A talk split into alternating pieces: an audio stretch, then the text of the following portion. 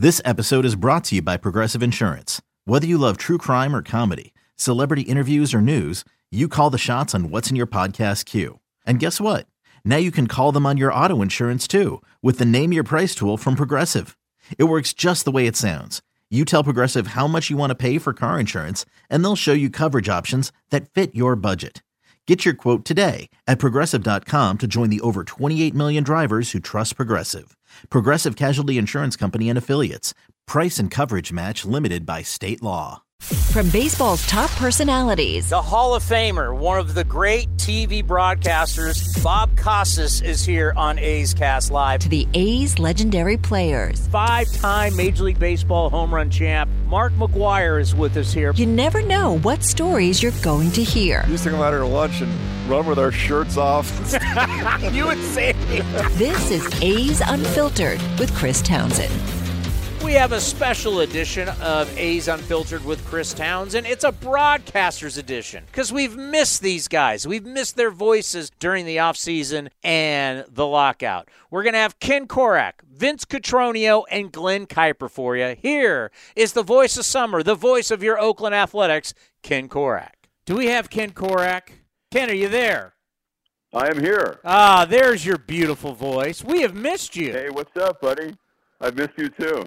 We're uh, we're just thrilled to be back on the air and get it get get the machine rolling again. Yeah, the band is back together, so let's get going, man.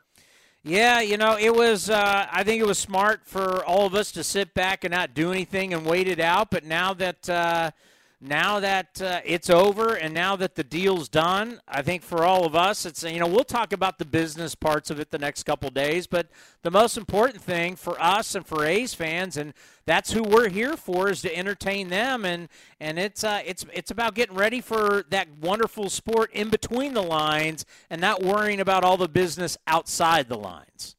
Yeah, we can put that past us, and I think you're right, Chris. And the main thing you mentioned our fans, and I, I feel great for the fans of baseball. Uh, season will be delayed a little bit, but it, I guess it could have been worse. Uh, still playing 162 games, and oh, let's face it, Chris, the last couple of years have not been easy with COVID and now the war in Ukraine, and you know, I think the, the chance to bring some joy to people. And baseball, I know this is maybe I'm romanticizing a little bit, has always been able to to provide that, Chris. And then the people who, uh, you know, look maybe for a time there where uh, the folks in Arizona and Florida might miss out on spring training. It's not going to be a full spring, but the A's are playing 18 games down there, so it's a it's a great chance for the people in those areas to see some baseball and the people who work at the ballparks and hotels and you know so forth. So uh, I, I'm feeling pretty good about what transpired yesterday. You know, we came on briefly yesterday just to say hello, and we're back, and we did that whole song and dance. And I was talking about a text thread I was on with my buddies about how some of them were, you know, mad that the season was going to start late. And I had to remind everybody, going, you do realize this is incredibly early to start. And even though I don't like starting late, I'm not bummed about starting late because I know how bad the weather is around the country. Like even April 8th, where you guys are going to be in Philadelphia, you have no idea whether it's going to be snowing, raining, or sunny out. And I was trying to think back when I was a kid, and I want to go back to when you were a kid, Ken. When was like the starting time for baseball when you were a kid? It was around April 10th. Yeah. That's the day that really rings true to me when you talk about opening day, Chris. It was not March 30th or 31st or even April 1st. So April 10th is is you know what comes to mind, and that that date is just kind of etched in my in my memory as you know that one day that we used to focus on. Yeah, it's uh, and it's gonna be for us April eighth. So so it's gonna be during Yeah. that time. So How about a I- tough road trip? How about a tough way for Mark Kotsay to begin his A's tenure? You got the Phillies, the Rays, and the Blue Jays on the road. Uh, you know that's being thrown right into the fire for sure. But you also mentioned the weather. It may be a little iffy in Philly, but then after that, the A's have two series in domes, so you know they're going to play all the games once they get down to St. Petersburg.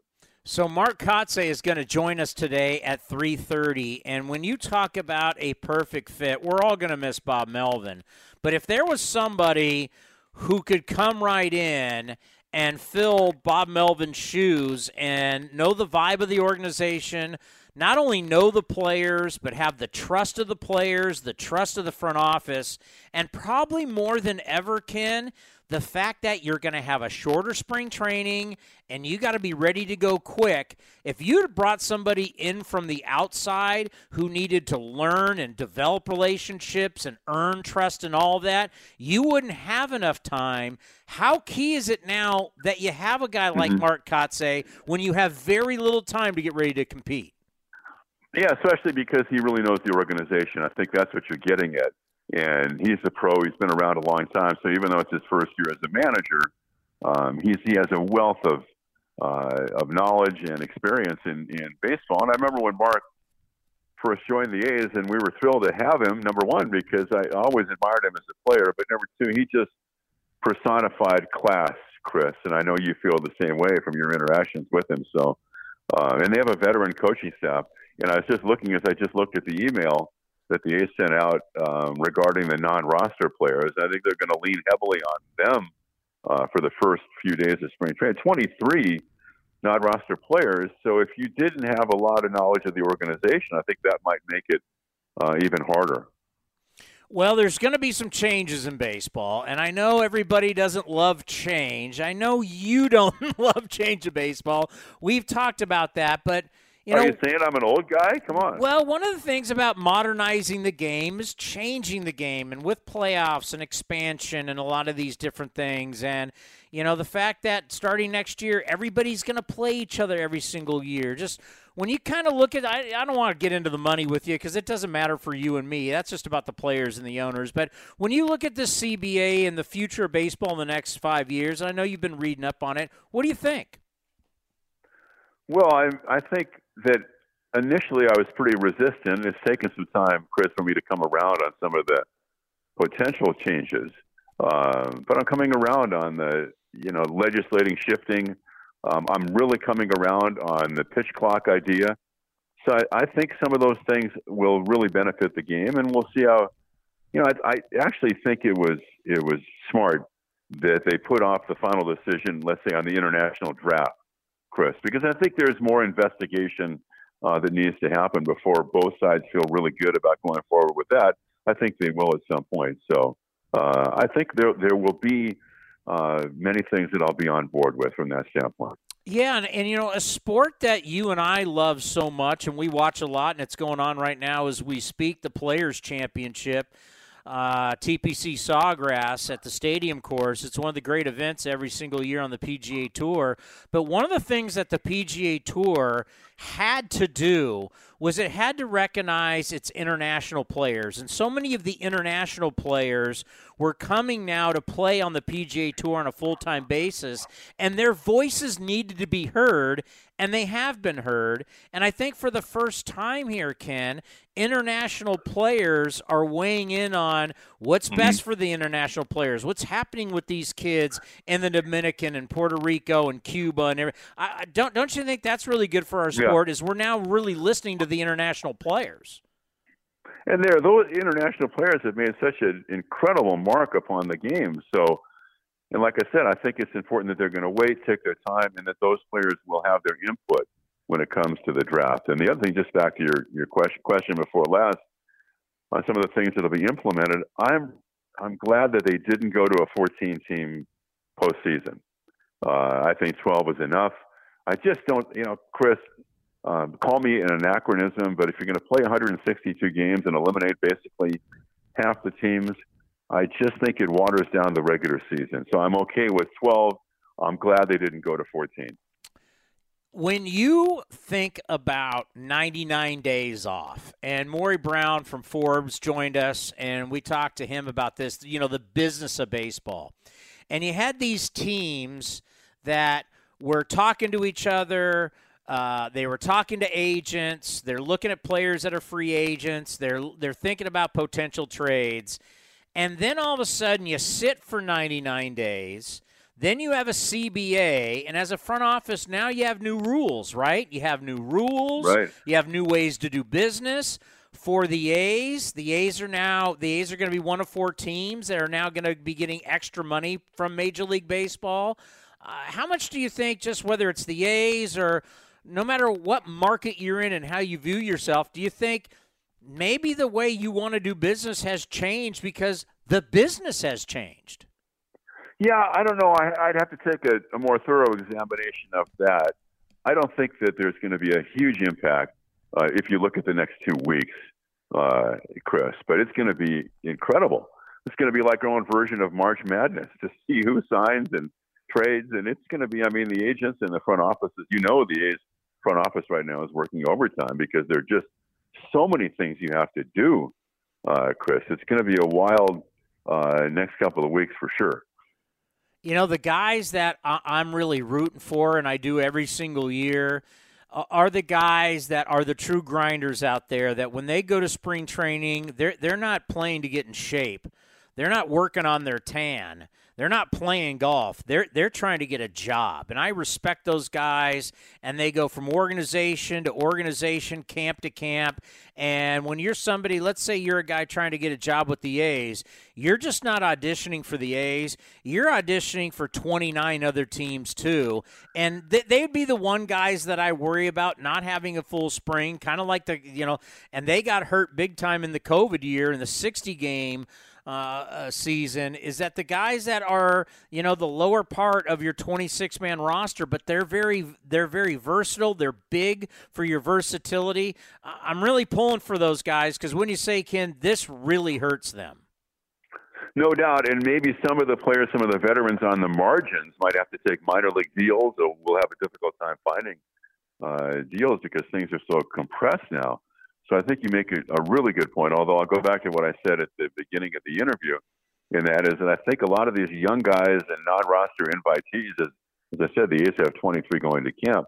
They might be getting a pretty close look early in the spring, uh, and that that'll benefit them. And I'm really, it's I think for me, having done this all these years, one of the most enjoyable aspects of it, and the most intriguing, is just the chance to see some of these young guys because then once they once they go back down, we're not going to see them likely for five months unless they get called up.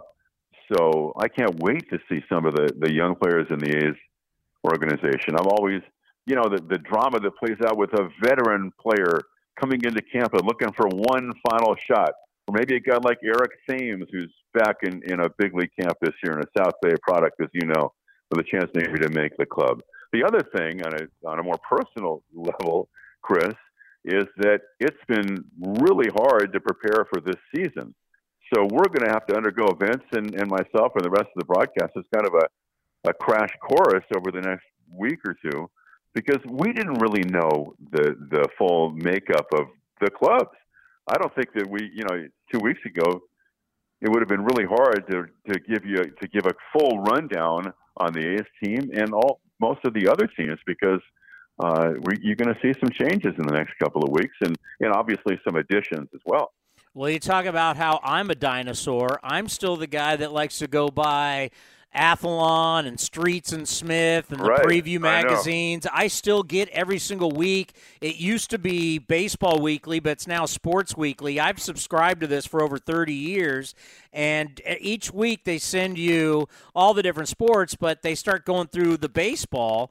And so I have every team's baseball preview. I have what kind of looks like a 40 man roster and a depth chart, and it tells you all about what to look at, but it's so incomplete that I mean we're going to basically be updating every roster and everything probably through the first I don't know three six games of the season. If you're a baseball junkie, Chris, as we are, and you love to go to the, like the back page of the sports section and see the transactions in the agate type, the next two or three weeks are going to be for you. It's going to be a feast for those people. So yeah, you're right. It's going to be a really interesting stretch. So we'll see how it plays out, but uh, I'm really, you know, I'm going down on Tuesday, so I, I can't wait to get down there. I think about the fans and no fans in 2020. We had limited fans at the start. Well, yeah, 2021 we had limited fans to start last season. Mm-hmm. And just just the fact that we're looking at getting back into the stadium, getting back to normal. What does that mean for you, and what do you think it means not only for you but to the fans you're going to be broadcasting well, to?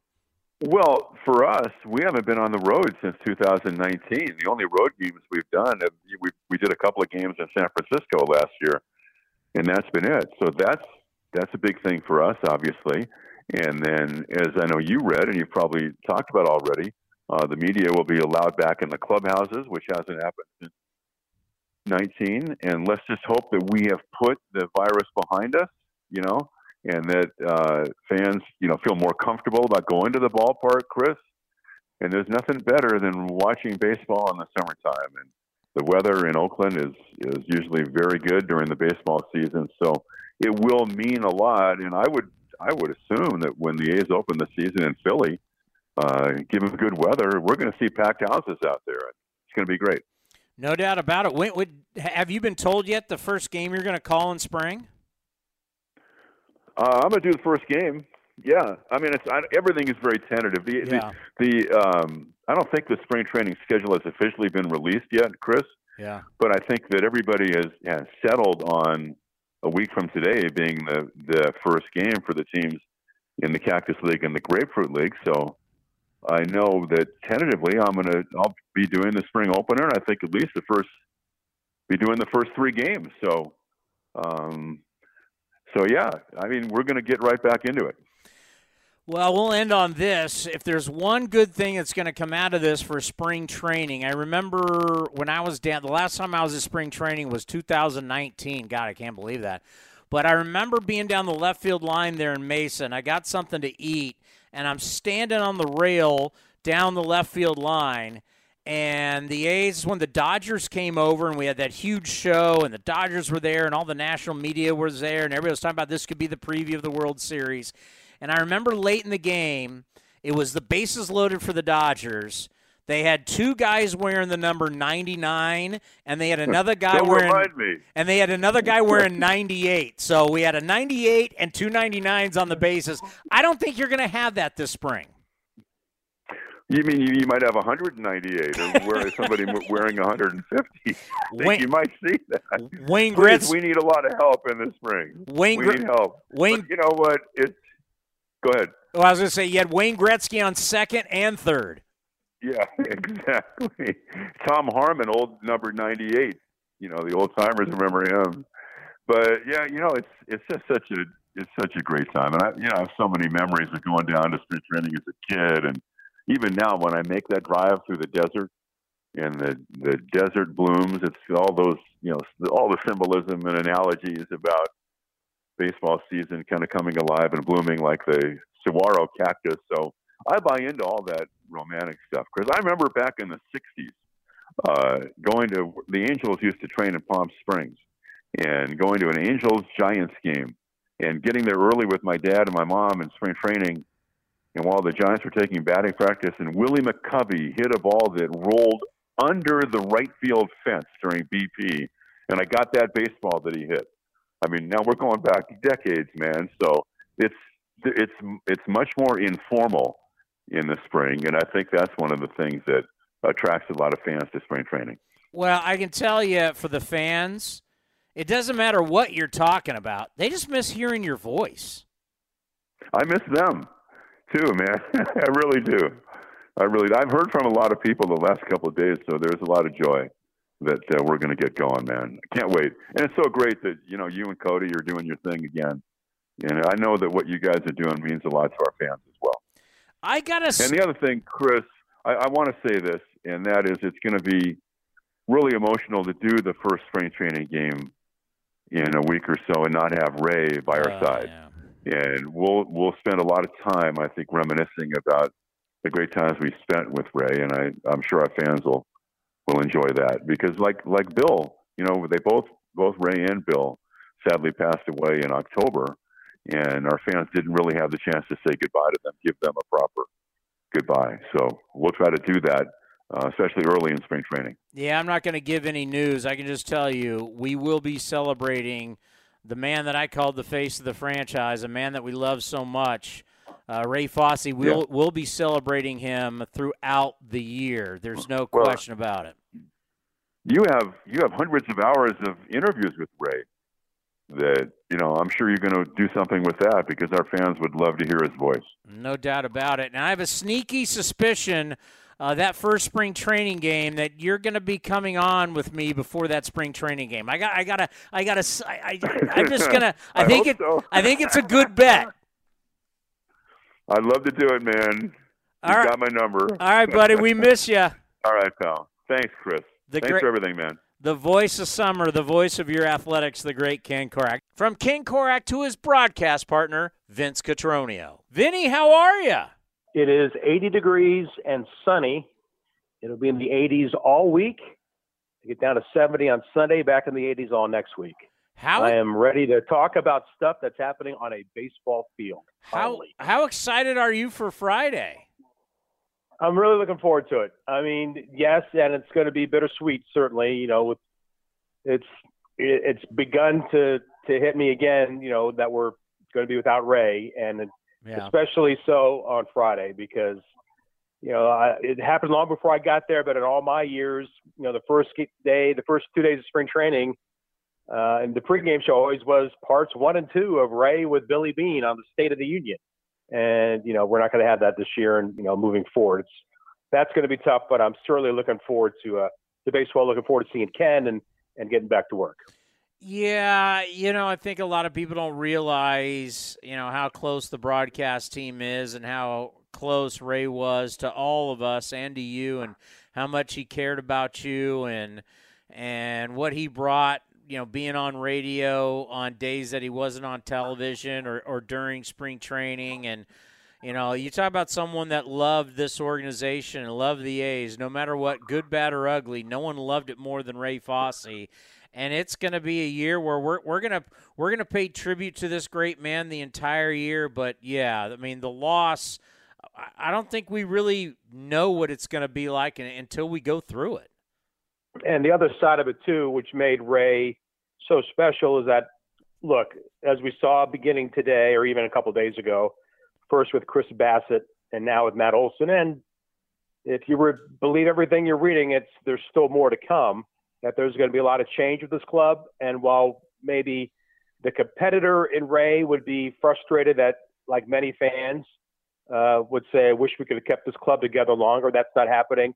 He would do an excellent job of of finding the positive in who's coming or who we get to see grow and who might be that next wave. The club is trying to find their way back to the postseason and, and do so during a you know a, a multi-year run. And uh, I guess you know for a variety of reasons, which are out of all of our control, they made the determination that this is the time that they've got to make that kind of evaluation, and and that's underway. And they've you know they've made some moves. They've gotten some power arms back, and we'll see what else comes ahead for us. this season will be which number for you at the athletics Uh, 17, number 17. so you think about that. For me i think this is like year 25 26 doing this in the bay area. You're talking 17 years. All these years we've talked ballpark and here we are on march 14th 2022 and we still don't have a deal for one and it's No, so and it's so tough that all these years we go through all this and different players and this this is not the first time this has happened.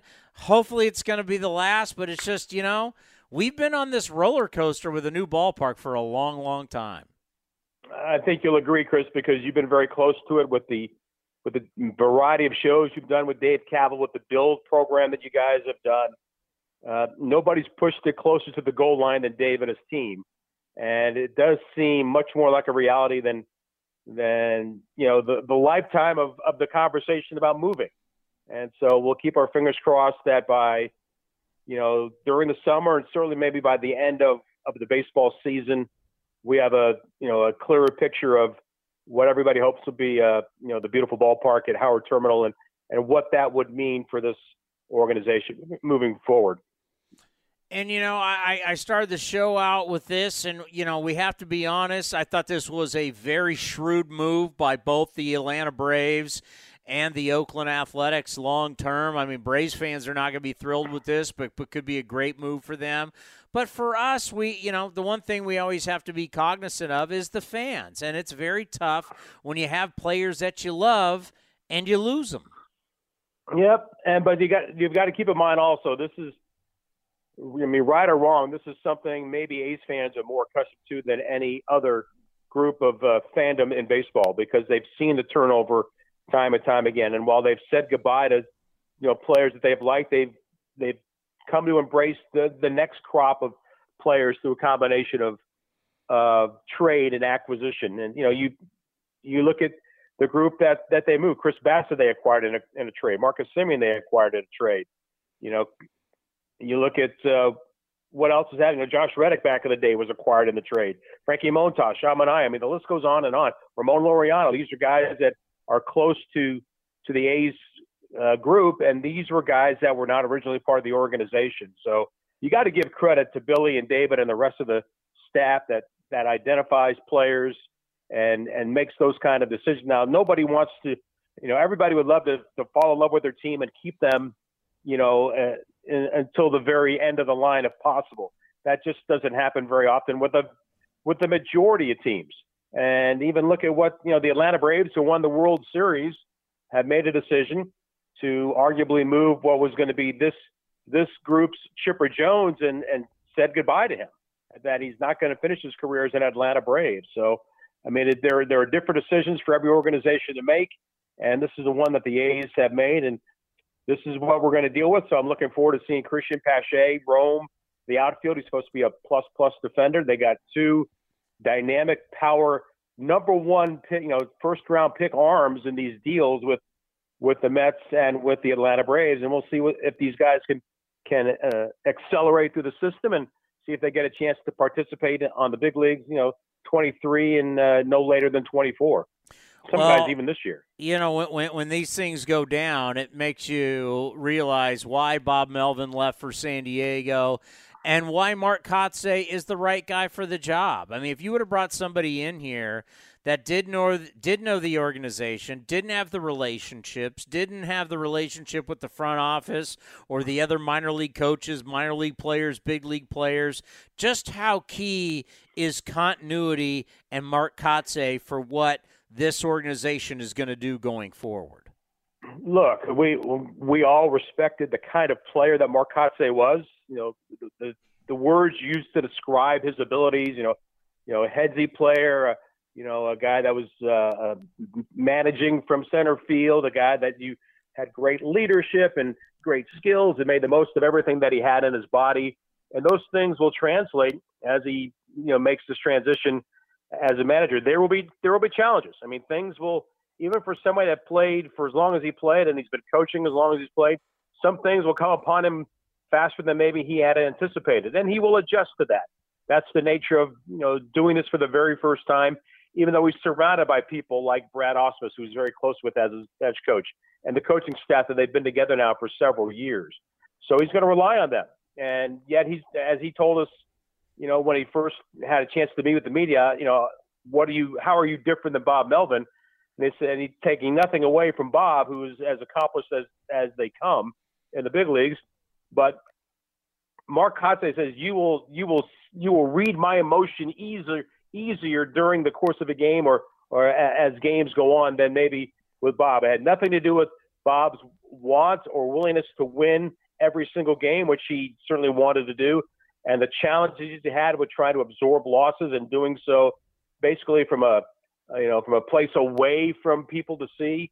You may see more of it outwardly from Mark Kotsay, and that's going to be a little bit different thing, I think, for A's fans. And well, I think that spark will play for a club that's that's going to be you know they're going to have to for the for the deficiencies that they potentially are going to have at the outset, especially moving the kind of veterans that they've had and the kind of production they've had. They're going to have to be very good at playing the game. You know, taking the extra base, knowing when to take the extra base. The A's had the most outs on on the bases in the league, not including home, like first to third, you know, home to second, you know, things of that nature. That those kinds of things they're going to have to be much much better at uh, as as they try to determine who's the talent, who's the group that they're going to go with moving forward. I think Mark will will will find a way to put the stamp of who Mark Kotsay was as a player, heads up, always in the game, knew what was expected of him, knew what he could deliver, and we'll see that stamp on the field. All righty, since the lockout, what's what's the deal? What's the signing? Other than take the A's out, what's the one that's been most interesting to you? I think the what the what the Twins and what the Yankees have done with with that trade yesterday with Urshela and Sanchez going to Minnesota, and then Isaiah Kiner-Falefa and Josh Donaldson going to the Yankees. I thought that was unique. First of all, we know Minnesota hasn't beaten the Yankees in the postseason since you know Methuselah was a pup, as one of my old partners used to say. I mean, that they've lost like 18 straight postseason games for them. So they've taken two of their players and they put them on, on their roster, see if that can, can help them. And they've you know they've acquired Sonny Gray as well. So they've been very aggressive. I don't think they're done either. I think the Minnesota Twins are are a surprising team for the level of aggressiveness we've seen once the lockout lifted. I, I would put them, for me personally, because because I consider it unexpected at the top of the list. Well, I got to tell you, last year, one of the most odd press conferences was Gerrit Cole being questioned about spider tack and one and one of the reasons why he was questioned was because of Josh Donaldson and that's kind of what JD brings. And JD's kind of that guy when he's on your, your when he's on your side you love him. When he's not on your side it's a whole different ball game but man Kiner-Falefa and what JD what they're bringing to New York it's interesting they got that it factor. Look, when when, when Josh Donaldson made his debut for the A's in the big leagues, he was a you know kind of a uh, for lack of a better he was kind of like a, a pudgy, doughy kind of catcher when he caught Gio in, in Toronto in in the debut, and the, the way that he's transformed himself and his persona and uh, allowed that to come out of him really speaks volumes on who Josh Donaldson has has become. And we certainly saw it with the A's, then it then it grew with the Blue Jays, then going on other places. He's got to stay healthy, but he certainly has has what a lot of people feel like is necessary in New York, which is that that edge that you know uh, I'm I'm watching you and we're going to do things a certain way, and if it's not done a certain way, you're going to hear from me, and we'll see if that if that plays out because Aaron Boone is considered you know uh, you know this this very uh, relaxed kind of players manager handling you know the the on paper the premier team in our sport you know with history and things of that nature. And maybe they felt like they needed something that's going to not that not that Booney doesn't have fire because we've seen some of that, but I think having fire from a player is much different than having fire from the manager. All righty, Vinny. Cannot wait for Friday. It's going to be great to hear you guys back on the air. Are you coming down at all? You going to come down here? Well, I'm I'm hoping, but uh, we'll see how that works. Well, we'd love to have you. It's gorgeous right now. I'm ready. I'm ready for baseball. I'm ready for the crack of the bat. Awesome. We'll be listening. Okay, picture this. It's Friday afternoon when a thought hits you. I can spend another weekend doing the same old whatever, or I can hop into my all new Hyundai Santa Fe and hit the road. With available HTRAC, all wheel drive, and three row seating, my whole family can head deep into the wild. Conquer the weekend in the all new Hyundai Santa Fe. Visit HyundaiUSA.com or call 562 for more details. Hyundai, there's joy in every journey. All right, thanks, Tony. And a voice you're going to be hearing during spring training doing play by play, but he is the TV face of A's television. Here's Glen Kuiper. Glen Kuiper, how are you, Glen? Hi, Tony. Good to see you, buddy. How are you? Are, are, are you're down at spring training? That's what I heard on the radio broadcast, correct? I was. Uh, came back yesterday. We were, or I was there from uh, Tuesday to Sunday last week. So um, back in the Bay Area, but then going back the next two weekends to uh, do some TV and radio work. So looking forward to that. You know, before we, we get into our, our usual shenanigans, just, you know, obviously your longtime partner, and I, I know the love – that you have for Ray and what you know we've talked so much about what he meant to the organization. Just you know what was it like going down to spring training? It's just obviously it's going to be sad a little uncomfortable just but just what was it like? Yeah you know what? It it, it is. It, it it it's been hard um and i knew spring training would be strange because that's when you you know you when you first saw him getting ready for the season and he was always there and you know then he's not there. Um, so yeah, it, it, I thought a lot about it. Um, it'll be hard during the season. You know, I mean, I saw him every day. Um, sat next to him every day. Sat next to him on the plane. Sat next to him on the bus. Um, so yeah, it's just going to be one of those years where there's going to be times where, um, you know, you're going to get a little emotional maybe, or just have some thoughts to yourself about it. But he will be missed. Um, you know, one of the hardest things that I've kind of thought about with the with what happened to Ray was, you know, we just didn't really get a chance to. I didn't really get a chance to, to you know, say goodbye to him or talk to him at the end. You know, he had a tough night at the Coliseum where he just was not doing very good in the beginning of August, and you know, the ambulance came and they took him out of there, and that's the last time I saw him. Um, you know, so that's that's been hard. That, that's something that has sort of stuck with me. That you know, I just you know, this is you know my broadcast partner for 18 years, and I really didn't get a chance to to say goodbye to him. You know, so but that doesn't mean we're not gonna um, we're gonna talk about Ray. We're gonna you know we're gonna honor Ray all year long, and it's well deserved because he he was an A through and through, man and uh, he was a special guy, and he he will be missed. He, has got a big place in my heart um, forever. Um, but you know, life goes on, baseball goes on, but man, he, he, we're to miss him a lot. There's no doubt about it. And one thing that he loved is he loved the young players. He loved communicating with the young guys and talking shop with the young guys. You got to see some. You're going to be back there, so just kind of give us the vibe uh, first couple days of what games look like down in the Cactus League?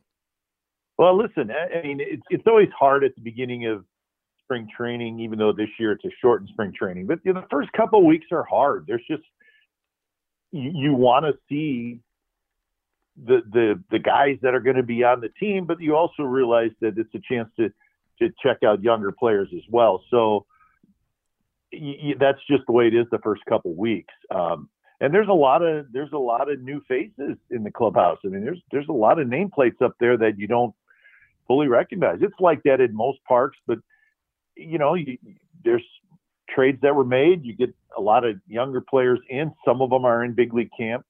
Um, you know, so it's just it's a tough way to evaluate. It's it's always been a joke of mine, Tony, where you go to spring training the first couple weeks and you come back home and you have fans go, "Hey, how does the team look?" I'm like, honestly, I don't know. I don't know because you know I didn't see you know Elvis Andrus playing and and you know Laureano and that kind of thing. So um, it's it's an interesting time for the A's. And listen, we are going to see some young guys. That's just the reality of it. But it's going to take us a while to kind of get to know all these guys and you know see what they're all about. Well, just to give you an idea, right now we are watching the Angels and the Royals on MLB uh, Network, and the defensive end for the Royals, number 90, just struck out. 90. There you go. There you go. that's right.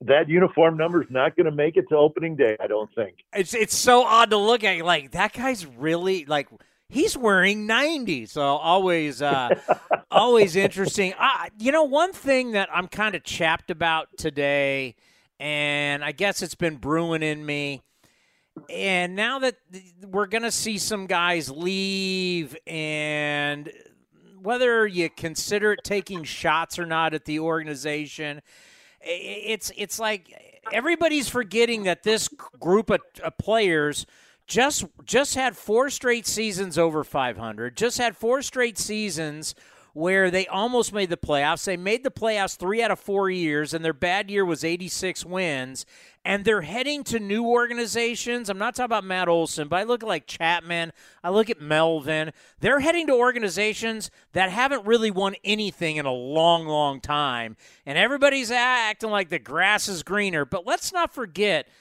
Glen, most players will never play on a team that goes to the playoffs three straight years, or even have the four-year run uh, that uh, that these guys had. I mean, you lived it as a kid with Ray and your brother in Cleveland. They never went to the playoffs three straight years or had four really good years.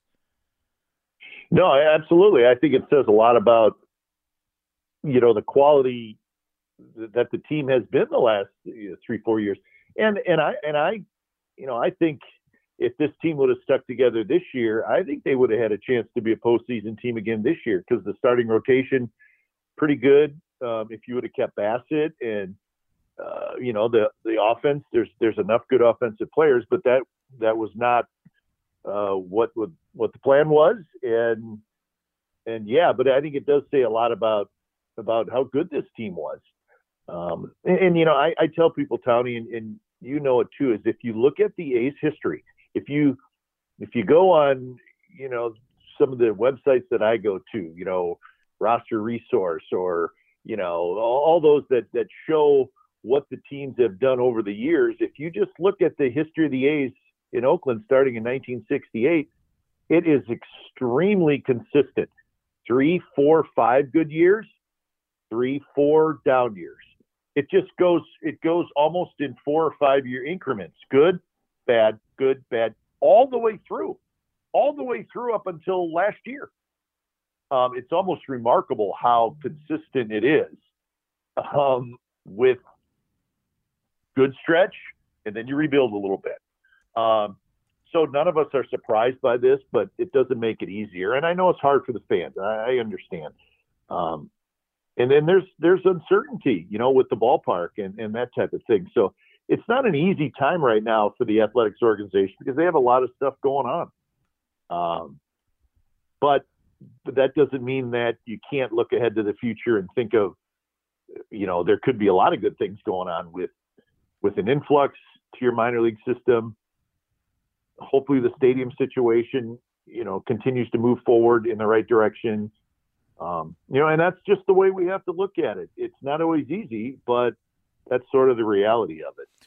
When you think about Mark Kotsay and him being around, he has the trust of the organization because of this long relationship with, with, with Billy and David.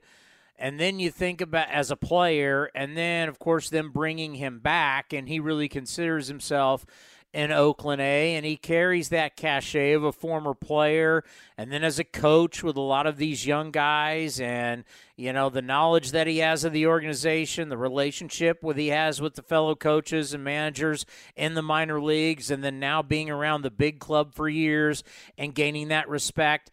It doesn't it seem like to you he just he seems like the perfect fit for where this organization is right now. Yeah, I, I would agree with that.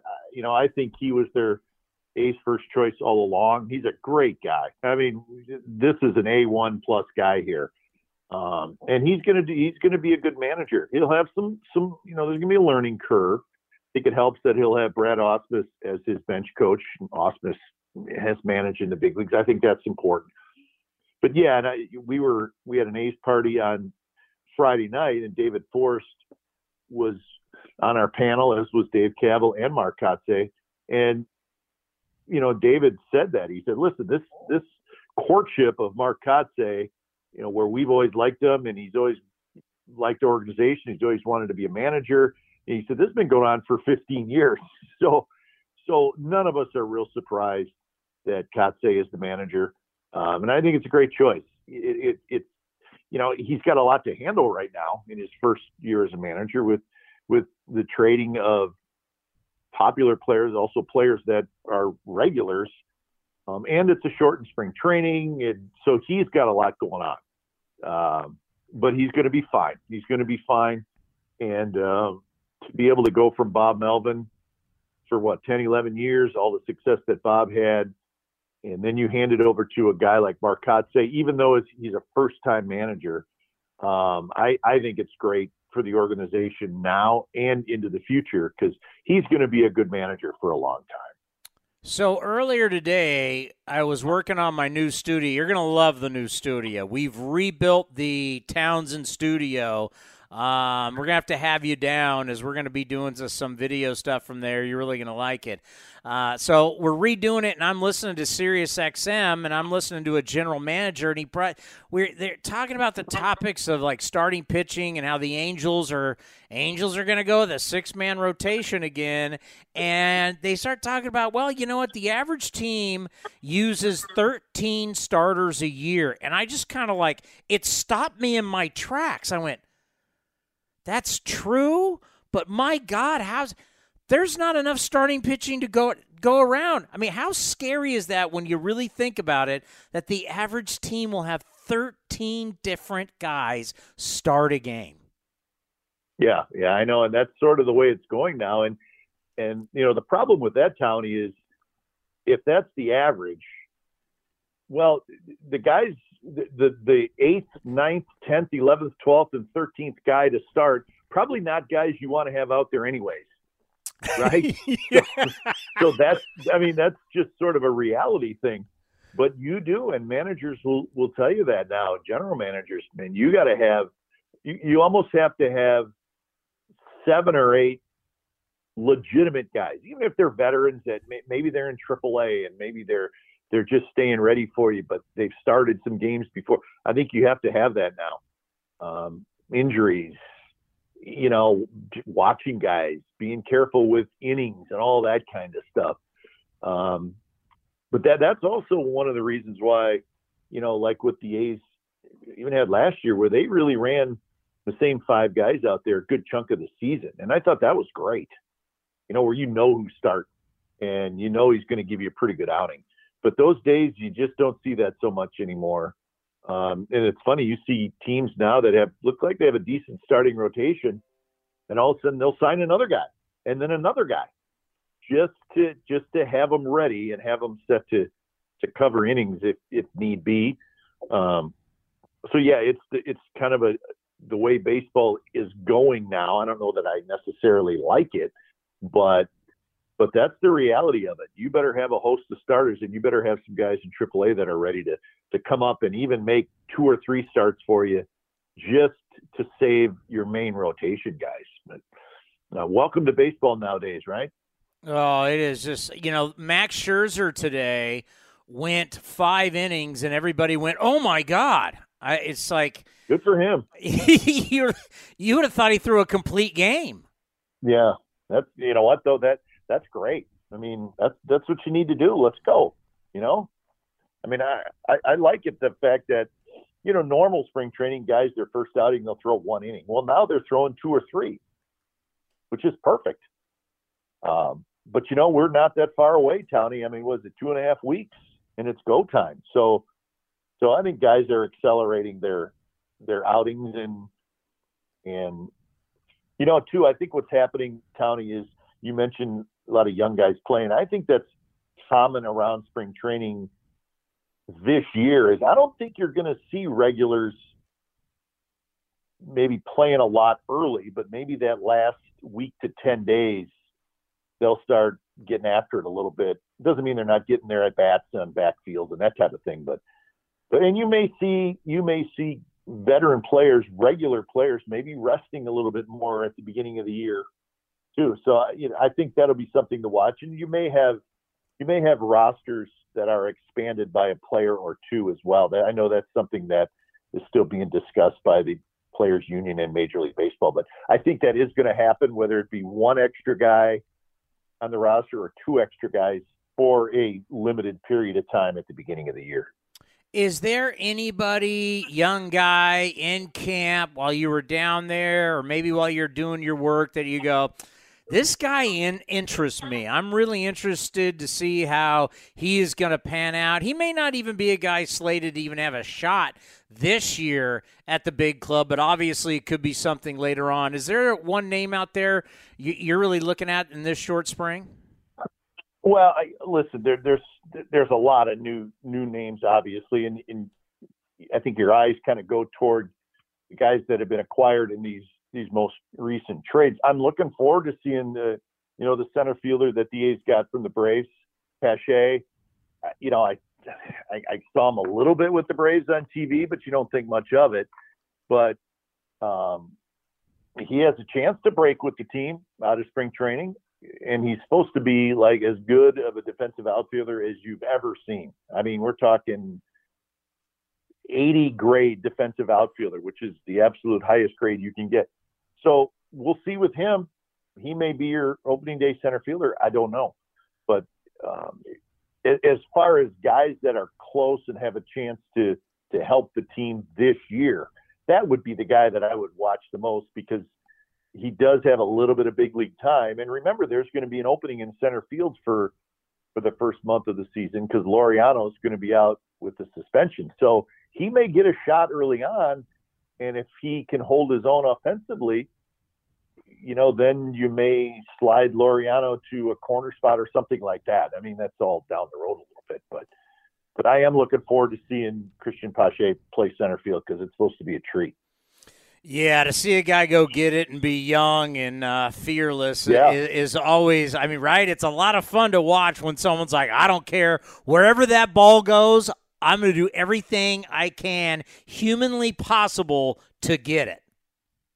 Yeah, and and you know what, Tony? Too human nature is like I want to see some of the guys that we got back in these trades, but the reality is a lot of these guys are younger, um, you know, low low levels of the minor leagues.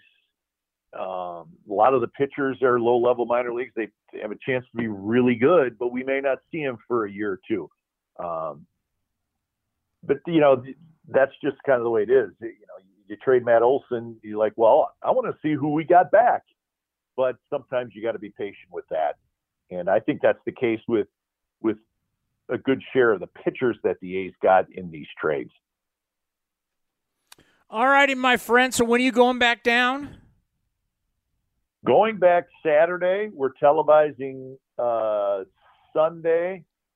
I'm actually going to do a little radio this spring, just just to help out a little bit. So the radio next week from today, I'm going to be doing it with uh, the great Vince Cotroneo. So um, it'll be a, a weekend of work in Arizona uh, starting Saturday. But looking forward to getting back there, and uh, before you know it, we'll be in Philadelphia for the opener. How about that? Uh, I cannot wait. It's going to be fantastic.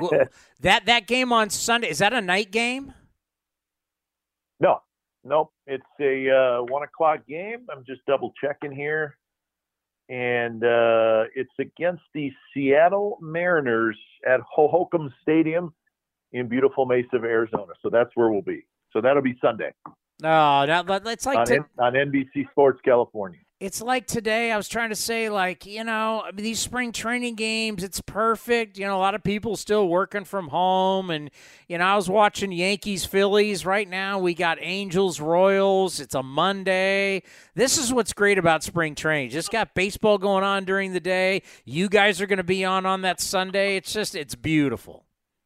Yeah. Did Ohtani pitch today? I thought he was supposed to pitch today or tomorrow. He's on the mound as we speak. There you go. And once again, and once again, he struck out number 90. 90's got no chance. Yeah, 90. I don't think we're going to see 90 in the big leagues this year, but you know, what do I know? Probably not. All right, Tony. Hey, I can't wait to see you at the ballpark, and uh, let's talk again maybe before the season starts. All right, buddy, be well. All right, see you, Tony. We want to thank Ken Korach, Vince Cotroneo, and Glen Kuiper for coming on A's Cast Live. Now back to A's Cast, powered by iHeartRadio. This has been a presentation of the Oakland Athletics.